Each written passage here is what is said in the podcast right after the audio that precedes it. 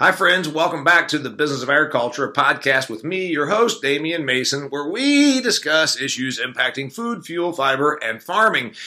This is part two of a two part podcast where we're talking about farm real estate trends. Have real estate expert, agricultural real estate expert as it is, Howard Halderman joining me. He was with me in part one. We covered who's buying, who's selling, the tightness of inventory, debt to equity ratios, recreational land, farmland that's good, farmland that's bad values, numbers, investors, etc. So, if you didn't listen to that, I encourage you to do so. We're going to pick up where we left off with Howard Halderman.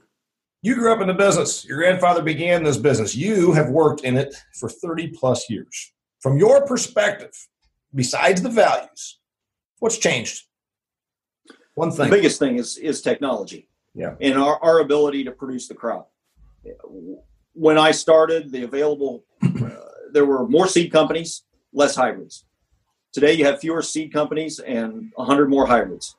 Uh, the the genetic changes, the technology changes with regard to GIS and the data that's generated on the farm. We have more tools and more levers we can pull today as in the operation of a farm to figure out how to make it better than we've ever had before.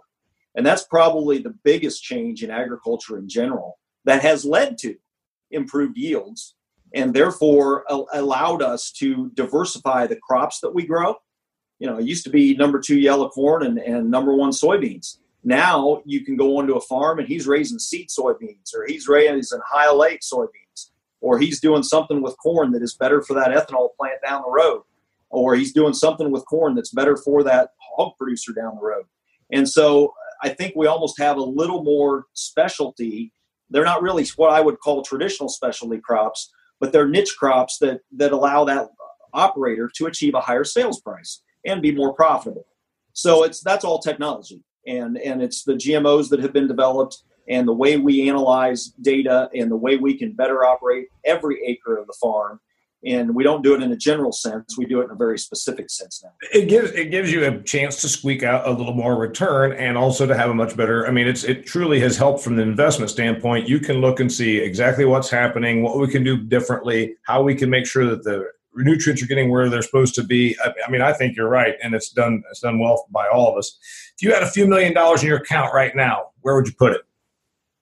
Well, I, I can tell you, last month I made an investment in a commingled ag fund, and it's a row crop ag fund. The, you know, it's one that uh, transparency. Uh, it's one that I uh, own the company that operates that commingled ag fund and is developing that fund. Um, Co-mingled. Wait, co-mingled. Now wait a minute. I got people rolling around the floor mingling. Tell me about co-mingled. So co-mingled very simply means that we have multiple investors coming into the same fund. Think mutual fund of, of farmland. Yep. That's what we're, we've developed. It's a company called U.S. Agriculture based out of Indianapolis. Uh, I'm a 50% owner of that. And so it's a company that, that we started back in 2011. And we've got four clients now, one of which is this commingled fund and we continue to acquire farmland assets. The beauty of that is it's going to own farmland in 20 different states across the United States or more, and it's going to be very diversified in terms of geography, weather, markets, crops, and tenants. And as a result, you're going to get a really nice blended return from all of those various assets. And so it, I, I, think it's a great tool to invest in agriculture. My point you, is, though, Dave, do you, do you act as do you act as manager? Uh, U.S. Agriculture is the manager of that. Yes.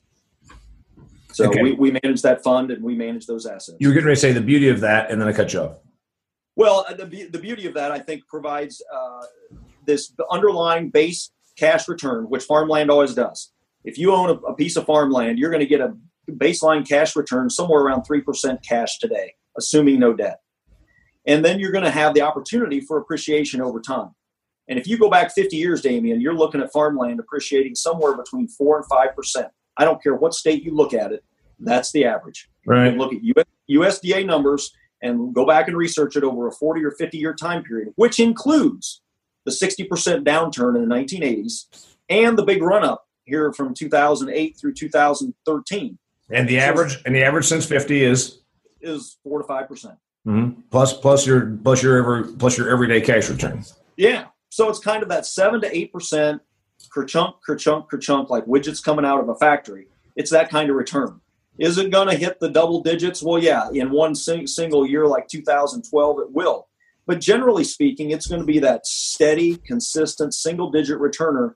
And then if you're an investor, you probably understand this term. It has a zero vacancy rate, Damian.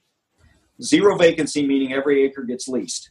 If you own commercial property or multifamily property, you deal with a vacancy rate that's somewhere between 5 to 30 depending on the kind of property. Look at strip centers right now because of what's happening online. I'm in Phoenix, Arizona for the winter. I drive by decent zip codes not too far from my house, and I still see what I would call one third, 30% vacancy rates in places that are fairly high end.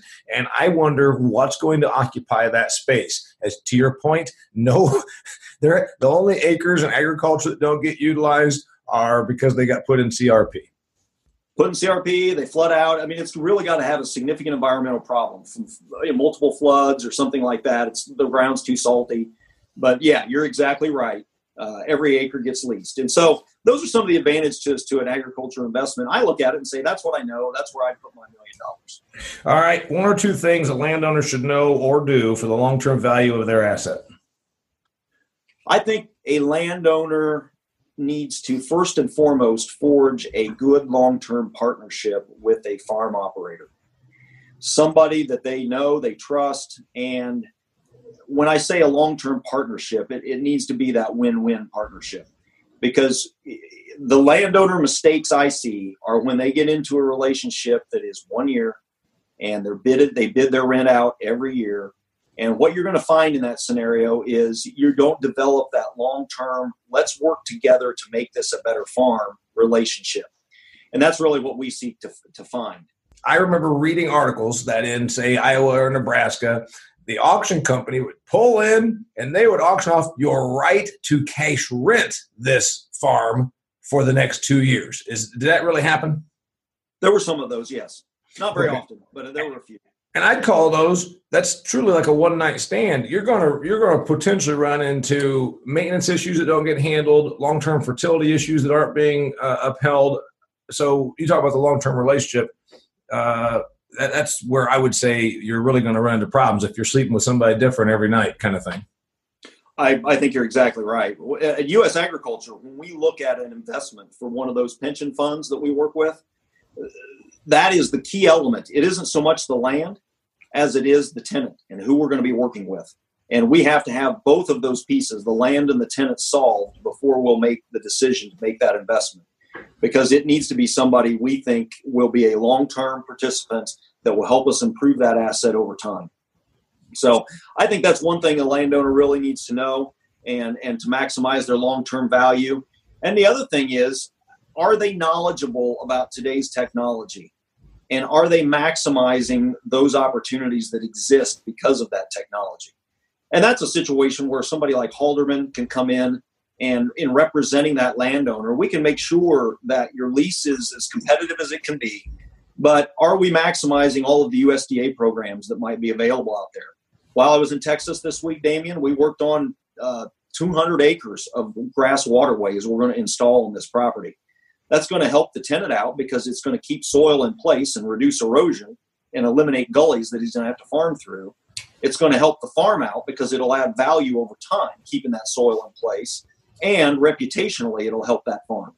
Yeah, so, so you're, you're, utilizing the the tools through NRCS and USDA and the Farm Service Agency to make sure that that thing happens. And by the way, that brings us to the other question. I was going to say, who needs professional farm management services? Okay, you charge a percentage obviously you can't you you don't you can't show up to work every day and not get paid but you're you're going to say hey yeah we charge a percentage but it's almost like a professionally uh, managed investment account you know i have a guy that for 1% uh, is supposed to be making me 10% per year on my investments so i, I would say that's your role you're saying yeah i'm going to take a little uh, i'm going to take a little percentage here but i'm going to make you so much more who needs you oh, well you've described it very well in fact, I, I've almost compared it to if you own stock in a company. So I, I buy stock in John Deere.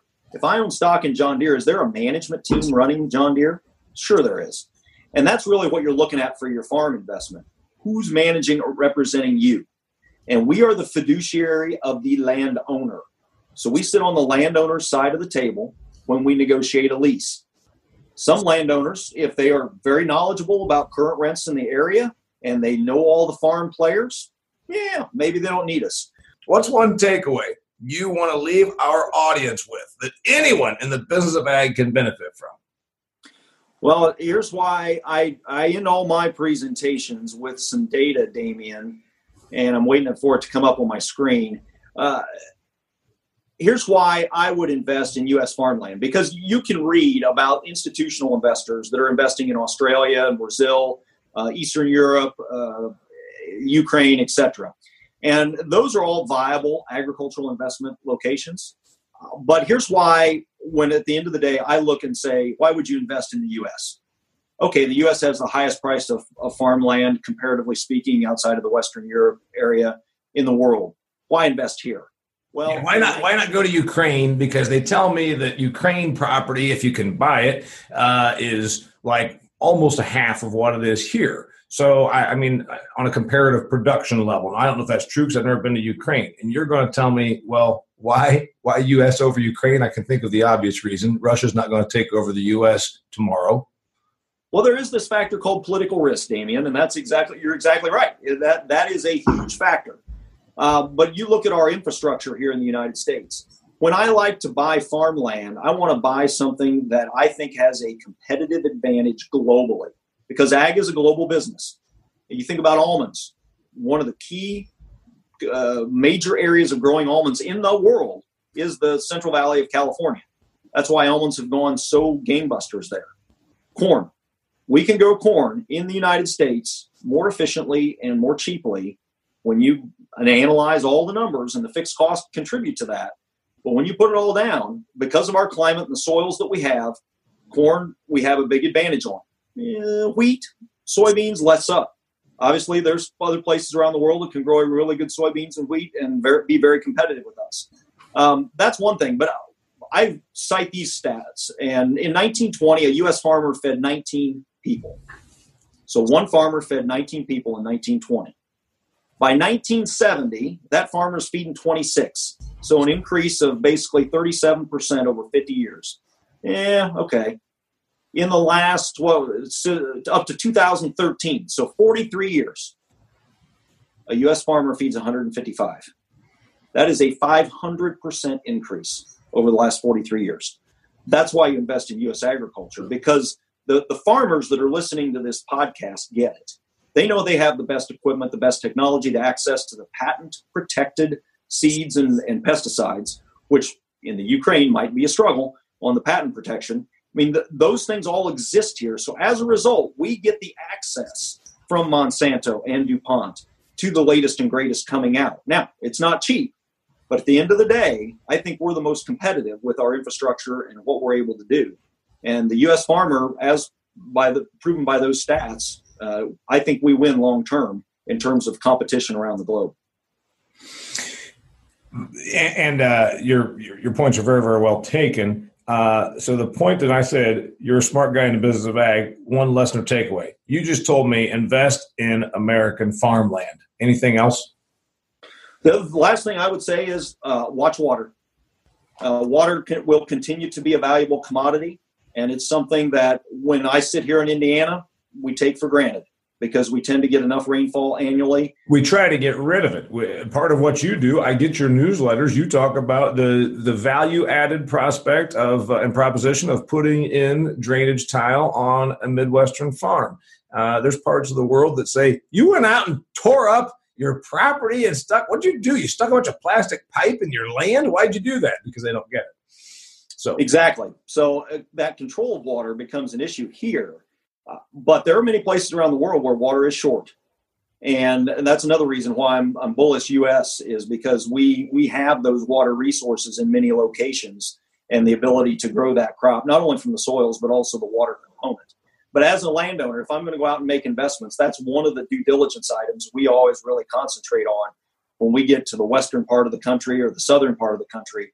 What's the water like? What's the quality of the water?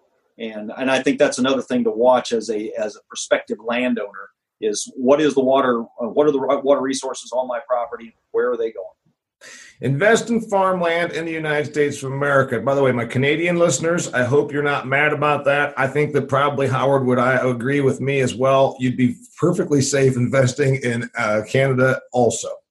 Damian, uh, we would have investors that would love to invest in Canada. Canada just has this little rule.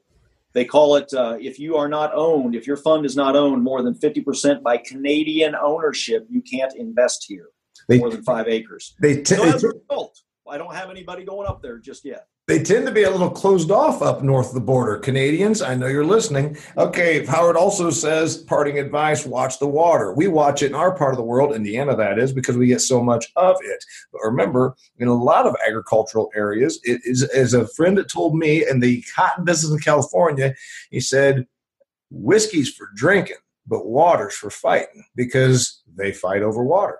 Uh, and then also he talked about who's to who needs management.